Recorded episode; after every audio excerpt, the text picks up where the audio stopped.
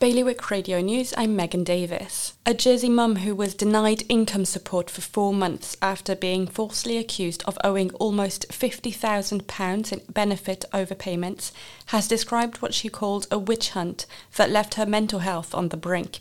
A review into the operating model of a Guernsey sports facility is underway, and the president of the committee in charge has suggested that alternative funding options should be looked at. Ministers in Jersey are keen to investigate whether a carbon tax should be applied to private jets to help pay for Jersey's £300 million transition to net zero.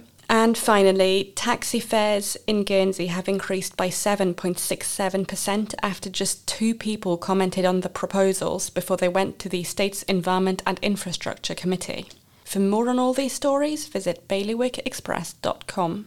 The weather this morning will be cloudy with some rain likely by mid morning, which could occasionally be heavy. The top temperature will be 6 degrees and high tide is at 10 to 8 this morning. Bailiwick Radio News.